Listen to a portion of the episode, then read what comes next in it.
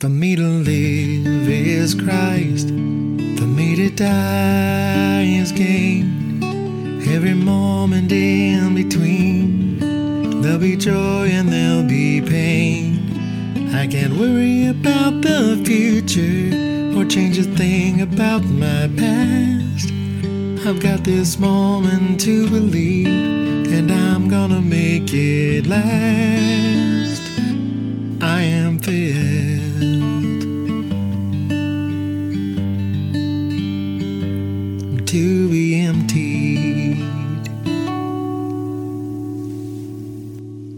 This is Pastor Michael Rogers from the Jar at 702 H Street Northeast in Ardmore, Oklahoma. Thank you for listening to our broadcast today. Father, it seems every week as we explore what it means to be a disciple maker, every time we think we've done a hard sermon, we come across the next one. And, and uh, there's so much truth that is uncomfortable, God. And so I'm, I'm praying that you would give us the wisdom and clarity to speak into the discomfort, to bring comfort, and to bring light. Father, remove us from this teaching. Let only your truth pass through our lips. Father, if there's anything that comes from Carrie or from me, anything that uh, we think is witty or funny or uh, silly or honest or true, uh, if it's from us, God, we pray that it's quickly forgotten. But if it's yours, if it rings with your truth and drips with your grace, then we pray that it takes root in the heart of every one of us who hears it, so that we might be changed, made new, transformed, because your word has that power and we do not. So we trust in you and you alone. In Jesus' name. Amen. Amen. Amen. Amen. Okay, so as we are walking through the uh, uh, the questions that we ask ourselves as disciple makers, the first one we asked was, "Am I fervently pursuing my faith?" And we've now been asking, "Am I invested completely in the mission?" And uh, this one just takes a while because there are so many different ways for us to invest in the mission. We started off by talking about how important it is to be engaged, uh, and so coming to a gathering, be a, being a part of a community is an important piece to that. Uh, going to church is not about hearing the sermon. Going to church is about coming alongside like minded individuals who are striving after this same Jesus and learning from each other and teaching each other and loving each other and encouraging each other. And so being engaged is important, but it's also important for us to gather in smaller groups so that we can have a better sense of accountability and really start to apply the things that we're learning. Um, the Bible says that knowledge puffs up, but love builds up. And so we aren't careful, we can get so caught up in just gathering knowledge that we forget to actually put it into practice. And I don't know about you, but I took some French when I was in high school, and I couldn't tell you hardly anything about it anymore. Because even though I spent two years in it, I haven't spent any time since, and I haven't applied it, so I don't remember most of what I learned. And the same can be true about the Word. You can learn a lot that's in it and be able to quote it, but if you haven't been applying it, you can forget what you learned. And so being engaged is important, but giving is also important. And we started uh, through the process of giving talking about something everybody can give, everybody in this room, and that's encouragement. And so we, we talked about how important it was to help people be brave enough to make the right decisions. But the truth is, the, the next step is to give our time and talent. And the truth is, that is also something everyone in this room can do. Because every one of you has been given a gift by the Spirit of God. And every one of you has an opportunity then uh, to share in the service and the mission of Christ through the way He's gifted you and the time that you have. And how you decide to invest both of those will, will dictate how effective we are in reaching others for Jesus. And so we showed that in VBS. Absolutely. There were there were times we typically have around 30 people uh, on a on a Sunday gathering if we have a good Sunday, but the very first day of VBS we had 16 volunteers. Over the course of the week, some of those volunteers couldn't make it every week, but others joined in so that we had 20 almost as many volunteers as we had kids. And they were all giving their time and their talent as they went through that week, and, and it was great. We are so proud. Oh my goodness, it was it was a it was a big pastor day, or And pastor we week. were boasting and, and just Mhm. bragging about all of you all so Yes. much. It was just phenomenal to have that higher percentage of your attenders actually participating was just amazing. It was. It was are awesome. incredible. So now we, we, we've talked about encouragement, we've talked about time and talent, and now it's time to talk about your resources. And this is a tough topic. And uh, it's especially tough because the whole time that we've been talking about it, we've been talking about stewardship.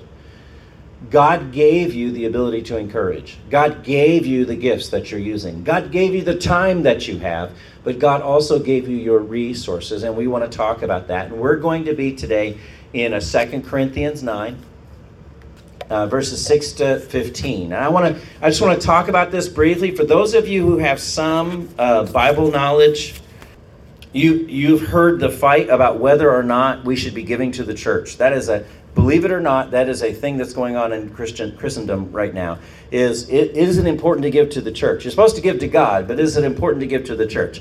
And is it 10%? Is it a tithe? What what is going on with that? Um, and this passage in Second Corinthians 9 is used on both sides. For those who believe that you should be giving to the church, it's used as a proof passage, but it's also used by those who believe you should not give to the church because this is a special gift. This is a collection that was being taken up, uh, taken up in the churches for Paul to take back to Jerusalem because they were experiencing a drought. And so a person who doesn't believe that you should give to the church would say, This is not about giving on Sunday. This is about a special event. This is a disaster that was happening, and so it was a special gift, and so you can't use it for this. But listen to me God often used the situation that people were in to teach principles that were timeless and eternal. And if we isolate this and say this only counts for when people are in trouble, it, there's two problems with that. The first one is the principles are the same whether people are in trouble or not.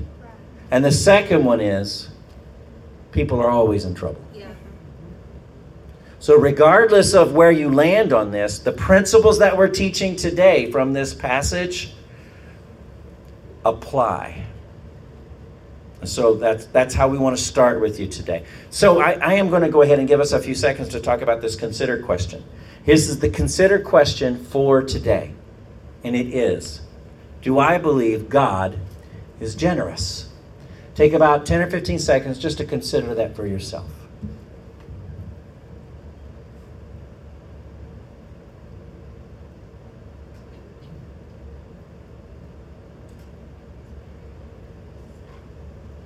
Okay, so like Michael said, we are going to be in Second Corinthians, that's in the New Testament, chapter 9, verses 6 through 15. If you don't have your Bible, you can grab a Bible from underneath your table. If you don't have your own Bible, take that with you. That's our gift to Yes, you. yes. Um, or you can look it up on your phone under YouVersion, Y O U version. That's a free app that you can download um, and follow along with us um, in the Word. We're going to be in the New Living Translation. And we, we should warn you, we're going to do a lot of flipping today. Yes. So we're get to ready. a lot of references Yes, today. we're going to do a lot of references today. We're going to throw some up on the screen, but if you have your notebook with you, you might want to write some things down. So Second Corinthians chapter 9, if you're there, say amen. The- So we're going to start in verse 6. Remember this a farmer who plants only a few seeds will get a small crop, but the one who plants generously will get a generous crop. And that word generously there actually means blessing. And you want to talk about that, Michael? Yeah, I, I, this changed this passage for me. Um, the ESV says bountifully. Here, this one says um, generously. But the actual word here means blessing. And so, what it's saying is the one who plants blessing will receive blessing. Now, it happens to be that blessing always means abundance in God's economy. And so it is true that the more you plant, the more you get. But this isn't just about throwing spaghetti at the wall and I'm just going to give and give and give until God gives back to me. What this is saying is if you live a life where you are willing to bless others, God is going to bless you even more because He loves watching you love on His kids. So it's not just about uh, it's gonna we're gonna we're, we're gonna just do a whole bunch of seeds and hope something works. No, this is about planting specific seeds on purpose that blesses people because when we do, God blesses us even more. All right, so then we're going to go into verse 7. It says, You must each decide in your heart how much to give, Mhm. and don't give reluctantly. In other words, that reluctancy there means don't let them squeeze it out of you, Yeah, yeah. okay? So if you're going to give of your time, if you're going to give of your talent, and that talent may be hospitality, that talent may be greeting people at the door, that talent may be, you know, helping with the worship team, or that talent also could be giving of your money, okay? Whatever that is, don't let people force you to do that. Don't let them squeeze it out of you. It needs to come out of you genuinely, right? Which goes along with the A in the jar, which is authenticity. That's right. Be authentic when you give. Don't give because you want necessarily the praise or that because you're feeling you're you're reluctantly doing it and you feel you have to right you want to give because god wants you to give because you want to give Right, and and this is a good place for us to just say, we know what the criticism of the church is. That that's all they talk about is is money. Like all they want is for you to give their money, right? Here's the thing. The church has, over the centuries, been responsible for the beginning of hospitals and orphanages and um, homeless shelters and all of these things. And, and if good Christian people had not been giving to the church to make that possible, they would not have happened. VBS this week would not have happened if good people had not given money so that we had something to use to make that happen. But here's the thing churches don't ask you to give so that they can have money. Churches, especially pastors who understand what stewardship is about, what they want is for you to see the blessing and the generosity of God. And the only way for you to see that is for you to test Him in it. Right?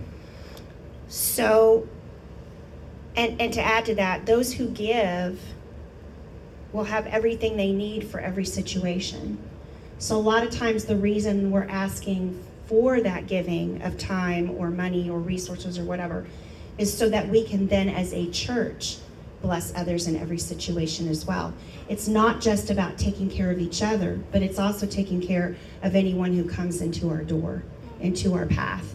And we want to be able to do that both individually but also corporately as well okay And, and just so you know, the money that comes in for the jar, we reserve 10% of that to give to missions and stuff. So we, we, we support a church in Bulgaria that is doing great ministry over there.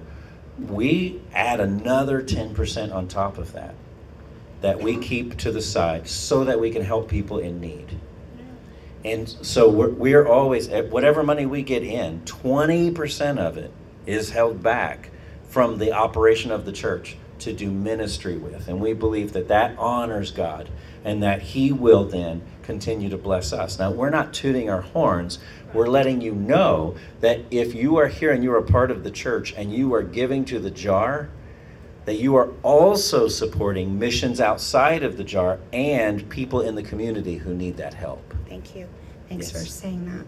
So our first thing is, will you? Uh, you will always harvest what you plant. Is basically what these two verses are saying. Right. You will always harvest what you plant. And Exodus 25, 2, I'm going to throw that up there. Tell the people of Israel to bring me their sacri- their sacred offerings, accept the contributions from all, and what's it say? Whose hearts are moved. That sounds familiar, right? Mm-hmm. Whose hearts are moved to offer them. So, like I said, we, we can sit up here. This is this is a hard one. Yeah, it is. It is. This is the number one um, sermon or teaching that people are like, oh, here they go. They're talking about money. They're talking about resources. They're talking about time. You know, but uh, honestly, it's because we want to see the blessings that God has promised us, not only for us as as a as a family, but also for you guys individually. And we've seen it happen over and over and over in people's lives. We've witnessed it. We've witnessed it in our own lives. Yes. God has blessed us in times when we didn't deserve it. And when we planted those seeds, we got to see that harvest. And here's the thing God doesn't want us to give, like I said, because we feel we have to. He wants you to give because your heart is moved Yeah. to give. When that verse says give cheerfully, the root Greek word for cheerfully is hilaron, which is where we get the word hilarious. So when God wants us to give that way, He wants us laughing and being excited and just like we I can't believe we get to do this. We get to give to make this happen. Um, but what often happens, and this is just true, and I've been there myself. So if I'm pointing a finger at you right now, I'm pointing three back at me. Okay? But there have been times when I have regulated what I gave to the church by, instead of giving to the church, deciding what I was going to pay for. So I won't give any money to the church, but I'll buy stuff for the church that I think the church should have. And what you're doing then is you're no you're not giving to God anymore. You are purchasing your privilege. You're purchasing your uh, preference. And what God wants you to do is give that money up. Give it up in such a way that you don't have necessarily any say over it anymore about where it goes and what it does. But the, the way that you can be sure that you are giving to God is that you consider the organization you're supporting are they doing the ministry of Jesus Christ? And if they are, then you have to be able to trust them with those funds when you give them away. So you give it away and you walk away. And that is difficult to do because all of us know that money is one of the best ways that you can have power over something. And we all hate giving up control of any power that we may have. I feel the same way. But my God has asked me to trust Him with it, not the people I'm giving it to. That He will make sure that's used correctly.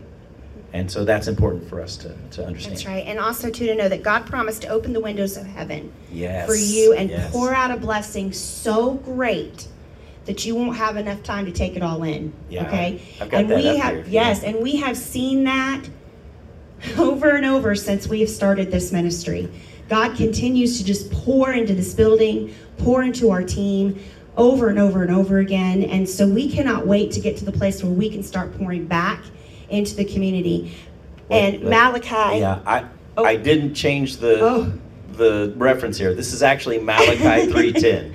Malachi Those of you guys who are paying attention, this is Malachi three ten. Yeah, so I was going to read Malachi 3:10. Don't and and basically it's basically saying don't let worry rob you of God's blessing. Okay, so many of us like we, we worry. Okay, well, if I put 10 bucks back in the giving jar, am I going to have enough money for retirement? Am I going to have Mm. Enough money for Or to buy food, or- Am I going to yeah. have enough money to pay that bill this week? Right, and that's tough. That's hard.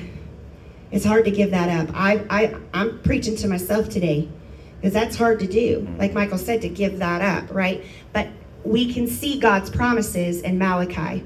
So, Malachi chapter 3, verses 10 through 12 says, Bring all the tithes into the storehouse, so there will be enough food in my temple. And if you do, says the Lord of heaven's armies, I will open the windows of heaven for you. I will pour out a blessing so great you won't have enough room to take it in. Try it. Put me to the test, he says. You imagine God saying, Wow. "Try me out, put me to the test, see if you can outgive me." That's what he's saying. See if you can outgive me. Mm-hmm. You think you you think you're worried about that little bit that you've got? Think about what I have. There's a place in the scripture where it says he has a cat he has cattle on a thousand hills. He has more than you can dream or imagine. He has everything. So you can't outgive him. Right? And that's what this is saying. Test me and see if I don't bless you. If you if you use my principles. Yes, right. ma'am. Okay, the question that I have is, what if somebody that's okay? Let's say somebody has the talent to sing, or the they want to have a they want to help out with the church or, or things like that, and they're not. and I'm gonna I'm gonna use my neighbor for an example. My neighbor is not able to go anywhere Mhm. because she's immobile. Right. And uh, what about those people that are homebound or immobile or people like that? Well, that's a good question. So, one of the things we're going to do for conversation time is we're going to answer questions again like we did last week because this is such a hard topic. But I will speak to that right now. um, that, that may be one of the ways that your neighbor can help a, a church where they may not be able to do a whole lot of serving in other ways Right. is to have something that they give. But the, the principle is that I am giving to God because I believe that He has a He, he is the one who has the ability to use it correctly. Right. And it also helps me remember when I give to God, it helps me remember that He's in charge of all of it. That's why I think the tithe is a great teaching. Whether you believe it's necessary in the New Testament or not doesn't matter to me. Tithe means 10%. And here's the thing if you are making money and you're living off of, and you give 10%, you got to trust Him to live off the 90. Exactly. Because most of the people in the world, especially in America today, live on 105% of their income. They actually are at self imposed poverty because they are actually living a lifestyle they can't afford. And so when God comes along and says, Give me 10%, they're like, Man, I can't even afford what I'm doing now. How am I going to give him 10%? But what God is saying is, if you give this to me and use my principles, that 90% is going to go further than the 105% you've been putting on your credit cards. Exactly. So trust me, put me to the test. See if I don't bless your doors off. Well, and I'll speak to that too, as far as people not being present in your actual building. Right? Okay, our ministry right now is being sponsored by people who live in a completely different state. Yep. Our ministry right now is being supported by our sponsors Yes. of this church plant. They have all agreed to and promised to support us financially for three years. Three years. And y'all, these people, they These are people who already these are give people to their that churches. are already giving to the Yeah. churches in Indiana that they attend or may not be attending. But they're also giving to the jar through our website or through you know our um, our app or whatever, and they're or through Nexus, and they're giving routinely every month or every week towards this ministry. Right. So there are a lot of people who are are homebound. Um, there's a lot of elderly that are homebound the other thing too is, and speaking of the elderly or people who are, are homebound, that speaks to me as a working in the healthcare field and working in hospice and home health and all of that. We have people in our lives right now that are homebound. They cannot get out to to their church, their regular church, but they are giving of their money and of their prayer yes. time. Yes. okay? Yes. And their prayers and their giving of their finances is huge. Now, I know a lot of people, I grew up in the church my whole life, okay? And there have been a lot of people who have attended church from the time they were infants, like I did, all the way until the time that they pass and take their last breath. And there are a lot of people who become homebound or who are elderly who did give of their time and talent. Like they would have served in VBS for 25 years Yes. every week Yes. and have been here physically and gave and did snacks or ran around with the kids or did whatever, like all the things you guys did this week. But then they get into their 70s or 80s and they can't do it anymore. They physically cannot give of their time and talent. However, their priority shifts a little. Now they may are probably are already also giving of their of their finances. They're tithing as well. Okay? But what I'm saying is now their focus shifts even more to praying. Their prayers become important. Their giving of their money becomes important because it funds the ministry and the mission that God is is setting before us. Does that make sense? Yes. Having said that though, don't use that as an excuse Right, either right, Right. right? Right. Just those same people who were able to give of their of their time and talent physically were also giving of their resources as well. That They were tithing regularly and they were praying as well. Okay? Right, right. But and God asks us to do all of those things. Yes. Okay? But there are definitely ways now with our technology and everything else that we can give and not have to be physically in the building. Right. Does that answer your question? Because basically we are the church. That's right. Yes. That's yes. right. hmm Yes. And you know, to to me, um, we give our tithe to the church, but I also know like we have two children that we sponsor through Compassion, and we sponsor those children, Yes, and we have a missionary in. Chicago that we sponsor. and we also well. support a missionary in Chicago.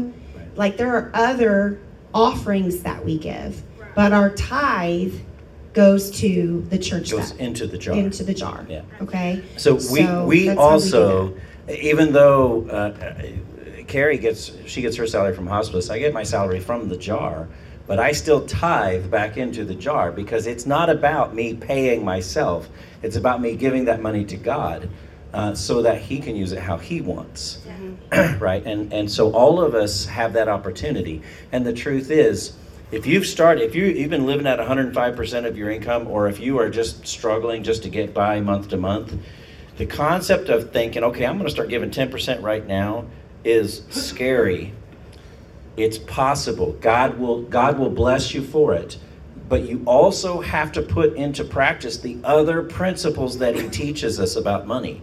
If you just give 10% but you don't put any of the other principles into practice you will find yourself in a mess and you'll wonder where was god i gave my 10% Right. but you also need to recognize that there is a way God wants you to handle your money. So the other 90% is also His. Give 10% to Him, use the other 90% the way that He is directing you to use it. Right. So then let's go into verse, that leads us into verse 8 Yes. then, going forward. We talked about Malachi. And it says in, in verse 8, and God will generously provide all you need. And all means what? Everything. All. All means all. Then you will always have everything you need and plenty left over to share with others. That sounds fun, right? which the ESV says so that you'll have all uh, sufficiency in all things at all times or all contentment there. And I want to That talk about the word. independence. That's right. And I want to talk about the word need there. Because there's a difference between need and want. Oh, she stopped preaching, went to meddling. Woo! It's a Okay. All right, there's a difference between need and want. And you notice God doesn't say there, then you always have everything you want. Not Yeah. necessarily. He doesn't say that. I love you, my brothers and sisters, but he doesn't say that. Yeah. He doesn't say, I'm going to give you everything you want. He says, I'm going to give you everything you need and then some. Yeah. And that then some, you're going to bless others with it. Exactly. Okay, I'm going to overflow, and that overflow you're going to give back. And we're going to talk about why in just a second. But this verses 8 through 10, right? Basically, it's God saying God gives us resources to use and invest for Him. We're investing in Him when we give. And, and when we talk about needs versus wants, I found Randy Alcorn, an American Protestant author, he said this phrase, and I thought this was interesting. He said, God prospers me not to raise my standard of living, but to raise my standard of giving, Oh, wow. right? So he's not going to give you more when you can't handle what you got already. Exactly. Okay? He wants you to handle what you got right now so that he can give you even more and you're going to keep giving. He's not let, he's not raising you for that standard of living. He's raising you up so that you can continue to bless others. And that's hard. Yeah. It's hard. We're Americans. That's hard. We're taught get more, get more, have more, be more. Right? That's we're constantly told that, and that's tough. It's tough to hear that God is saying that to us, right? This is the way uh, I've, I've taught it in the past. We are taught to survive and thrive. First, we survive. We pay the bills we have to. Whatever's left, we thrive. We go to movies. We get video games. We uh, we go out to eat. That's the that's the big one, man. Going out to eat. We get uh, We do that one. premium coffee at five dollars a cup. We're bad about We're- that one. You know, there, there's all these ways that we thrive, and so if we've been surviving for a long time, and we haven't had much chance to thrive, the culture of poverty says, since I've been surviving all this time, I deserve that $30 pizza. I deserve that $5 coffee. And we put ourselves in, in a bad place. Secular people will tell you before you survive and thrive, save. Save, pay yourself first, then survive, then thrive. But God says, No, no, no, no, you don't understand. It starts with me. You give, then you save, then you survive, then you thrive. Which is opposite of our culture. Which is opposite of our culture. So our culture says survive and thrive, and if you have anything left over, either save it or give it, whatever you want to do. But what God says is give to Him first, then save for you, then survive, pay your bills, and if there's anything left over, thrive. And at first, I got to be honest with you, there's not a whole lot to give, and not a whole lot to save, and not a whole lot to thrive. But those of you who are Bible nerds should already be thinking about the parable of the talents. If you are faithful with the little you've been given, God will give you more. So that's what I mean by it's not just about giving, it's also about doing it His way. And if you give first, but you also handle the rest of your money His way, he will begin to bless you because what he wants you to see is whenever you get to the place where you're ready to thrive, your concept of thriving is giving to others. Right. And it's when you thrive, it's not to buy a Maserati or a mansion, it's to help a homeless person have a cup of coffee. It's to it's to allow a, a person uh, to live in your place for a couple of weeks until they get to the next spot where they can go. It's to share with some missionaries or support some kids from compassion. The idea of thriving changes because you have become His.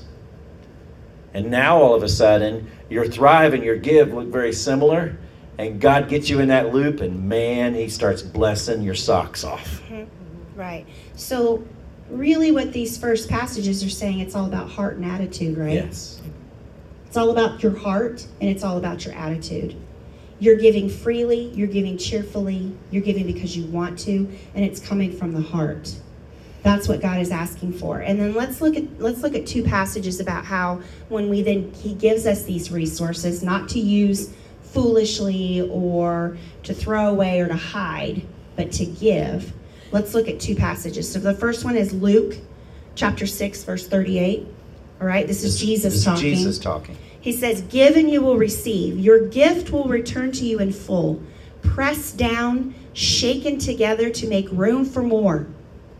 Pressed down, shaken to bring more. You ever done that where you, you've been filling it's like filling a bucket with sand and so you, you kind of shake it a little bit so it all settles to the bottom so there's more room to put more in? Mm-hmm. That's the blessings that you. So as you are giving blessings, He's not only blessing you, he's shaking up your bucket so there's more room for blessing so he can give you more. I've seen that in the clothing closet. Yes. We'll go to put Amen. somebody will come Amen. in, you get free clothes, right? And they'll come in and they're so thrilled, you know, that they can get what they need for their infant or for their loved one or whatever. And we put everything in trash bags. And we'll take those bags and we'll shake that bag and then we'll push it down. So we can get as much stuff in that bag as we can possibly fit right? This is what Jesus is saying. Shaken together, make room for more. And he says it'll run over and poured into your lap. Together you make room for more running over and poured into your lap. The amount you give will determine the amount you get back. Now, we've talked about how a giving attitude is more important than what the amount that's given. Mm-hmm. Okay? Yes. And so I, I want to I want to talk about this real quick. Not all of us can do 10% right out the gate? We would encourage you to try. Mm-hmm. because trust me we've been there. Yep. and when we've done it god has given abundantly and overflowing like this passage says. But not all of us can start right out at 10% some of us have to start at 2% and then we tell god lord i'm doing 2% for the next four months and then on the fifth month i'm going to 3% okay and the next month, I promised I would do 4%. But you know what, God? You have blessed me so abundantly and poured out.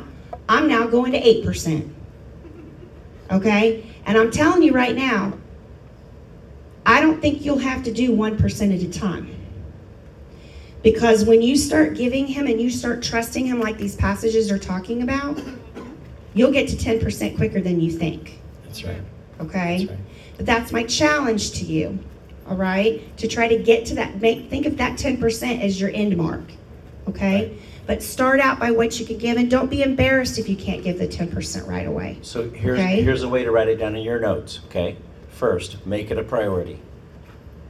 Make giving to God a priority. It's the first thing you're going to do when you get money. The second is pick a percentage to start with. Okay, just pick pick. Honestly, God doesn't care what you start with.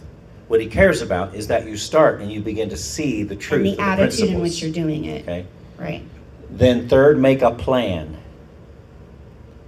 So even if you start at, let's say you start at 1%, make a plan for when you're going to go to 2%.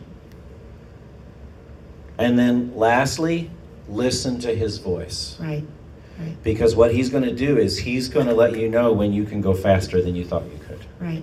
And let's look real quick about the not the amount given. Let's turn to Mark chapter 12. Mark chapter 12 verses 41 to 44.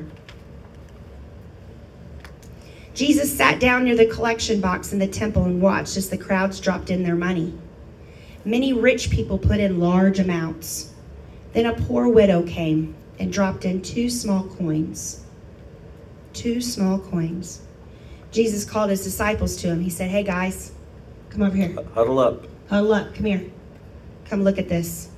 She gave two small coins. Jesus called his disciples to him and he said, I tell you the truth, this poor widow has given more than all the others who were making contributions. For they gave a tiny part of their surplus, but she, poor as she is, has given everything she had to live on because she trusted that God would provide. Okay? And that's what he's asking us to do. He, it's gonna, it hurts. Mhm. It hurts. Yes, it it hurts does. just a little bit when you start. but I'm telling you, the blessings outweigh that little bit of hurt at the beginning. Okay? So basically, we, when we go on down then to verse 11, let's go back to Second Corinthians. Let's start in verse 10, actually. For God is the one who provides seed for the farmer and then bread to eat. In the same way, He will provide and increase your resources. There it is. He will provide and what? Increase, Increase. your resources and then produce a great harvest of generosity. Or in the Greek, it means righteousness or right living in you, wi- Yeah. within you. And actually, that concept of harvest is like offspring. Mm-hmm. So it's like you're, you're birthing blessings by doing this. Mm-hmm. Verse 11 Yes, you will be enriched in every way. Every means every, just like all means all, right? So that you can always be generous. And when we take your gifts to those who need them, they will thank God. So, two good things will result from this ministry of giving. The needs of the believers in Jerusalem, or God's holy people, will be met, and they will joyfully express their thanks to God. So, basically, from verse 11 to 13, he's saying, Be generous on every occasion. God Himself is a cheerful giver. He loves to give to His kids. How many grandparents we got up in, in, the, in here? Mhm. Oh, yeah. Yeah. Uh huh. How much you like giving to your grandbabies? Uh-huh. A whole lot, right? We love giving to our children and we love giving to our grandchildren. Okay, take that and like Double explode it more beyond. That's God. He loves to give us things. He loves to be able to say, "I did that." Yeah, yeah. right? And so, because He's a cheerful giver, He wants us to be, like we said before, consider all that He has done for you. He is pleased with you. Um, you are created in His image, so give generously and joyfully. And if you have a hard time giving, you, you may need to ask yourself, what's that mean? Mhm. Right? Really explore that and ask God what that means for you. And just typically for me in my life, it's been one of two things. It's been either fear or control. Yep. I've either been scared that God wouldn't come through. And that's why we asked in the consider question do you believe God is generous?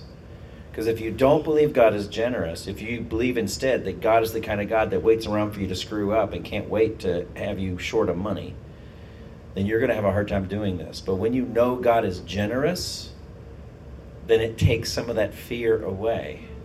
And the second thing is control. So I'm I'm scared I'm scared to give God control of my life because if I do and he doesn't come through, I'm in trouble. I remember having a guy tell me one time, he said, You know, I've looked at all the different religions in the world and I've tried a lot of the different religions in the world and none of them have worked for me. And, and now Christianity is all that's left. And I'm scared to try it because if it doesn't work, then I have no hope. And I said, Well, here's the good news.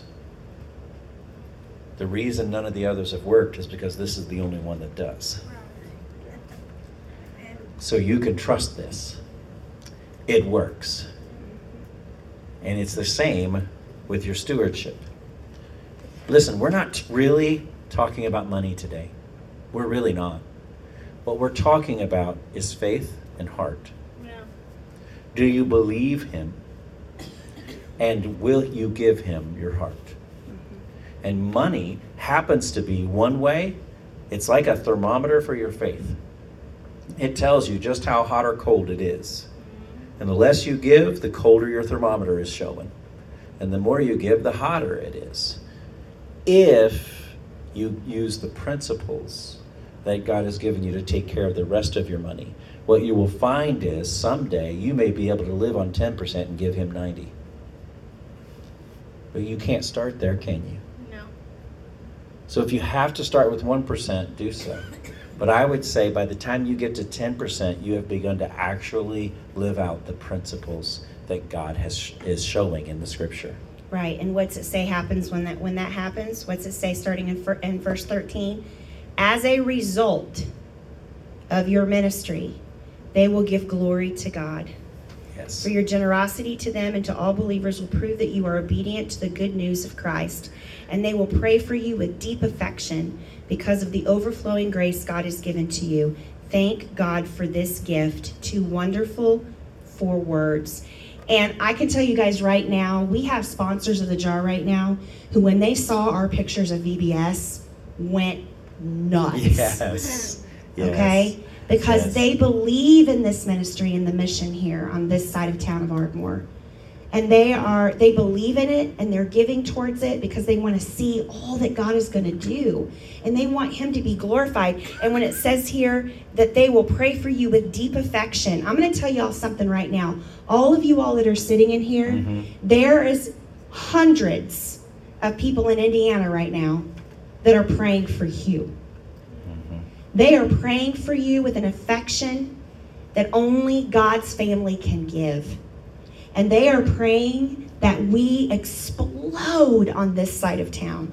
They want to see, not because we're going to have the most big, biggest building or the best program, they want to see people's lives changed. And when we took our tour in May up to Indiana to go visit our sponsors, and we showed pictures of all of you, you, and you, and you, and you, Yeah, even you, Dewey. even you, Dewey. when we showed them pictures of you all and we showed the five baptisms that God blessed us with on Easter Sunday, they went nuts. And they've never stepped foot in our building. And, and may And they never. love each and every one of you with an affection that's in this passage. and they are thanking Okay. God for it because they know it's God that's doing the work. Right. Because they say, you know what, we're going to give $10 a month to the jar because we see God moving. Mm-hmm. And then we have some sponsors that give $500 a month to the jar. It's not about the amount, it's about what they can give. Um, God gets the glory when we give. That's right. It's just true, and the and um, so this passage in the scripture is a passage that wraps up all of the teaching and helps you to understand it, but it also leads us toward an understanding that our, our first job as we give to God is to give to the household of God. It's Galatians 6, verses 7 through 10, and it says, Don't be misled. You cannot mock the justice of God. You will always harvest what you plant. Those who live only to satisfy their own, I'm going to say selfishness here instead of sinful nature, Right. their own selfishness will harvest decay and death from that selfishness. But those who live to please the Spirit will harvest everlasting life Amen. from the Spirit. Amen. So let's not get tired of doing what is good. At just the right time, we will reap a harvest of blessing if we don't give up. Therefore, whenever we have the opportunity, we should do good to everyone, but especially to who? The family of faith. This wraps up everything we've been teaching and helps you to understand that as we support the family of faith, we give opportunity for God to be honored and glorified because we would be able to reach more people. Amen. That's right. And don't give up. We learned that this week in VBS. We started out with, uh, I think, eight kids the first night, 10 kids the Yeah, first something night, like something that. like that. And by the end of it, we ended up with 25. Why? Because you guys didn't give up. you were tired, but you just kept showing up and helping us. And God bless that, right? you even said, I can't make it, and you showed up anyway. yeah, we love you all for that so much. Amen. Right. I want to read an illustration to you guys. A wise woman, the author's unknown here, a wise woman who was traveling in the mountains found a precious stone in a stream. The next day she met another traveler who was hungry, and the wise woman opened her bag to share her food. The hungry traveler saw the precious stone and asked the woman to give it to him, and she did so without hesitation. The traveler left, rejoicing in his good fortune, and he knew the stone was worth enough to give him security for a lifetime. But a few days later, he came back to return the stone to the wise woman. I've been thinking, he said.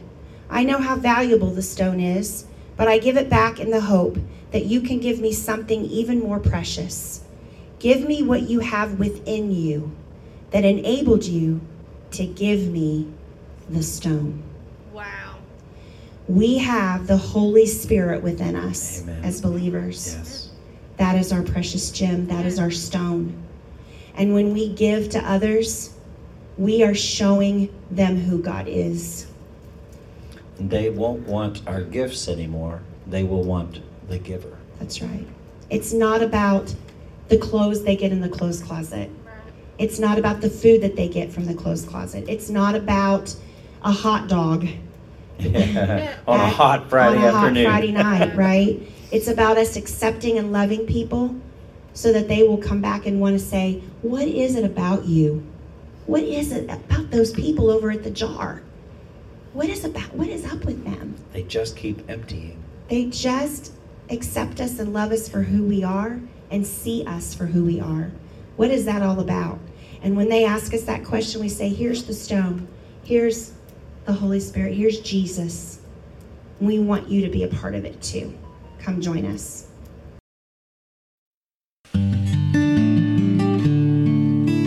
We want to thank you for listening to this episode of The Jar with Pastors Michael and Carrie Rogers. If you'd like to support our mission, you can go to www.thejarministries.net and look for the Give button in the top right. Your sponsorship allows us to continue ministering to the least of us in our great city of Ardmore, Oklahoma. Thank you so much. I am filled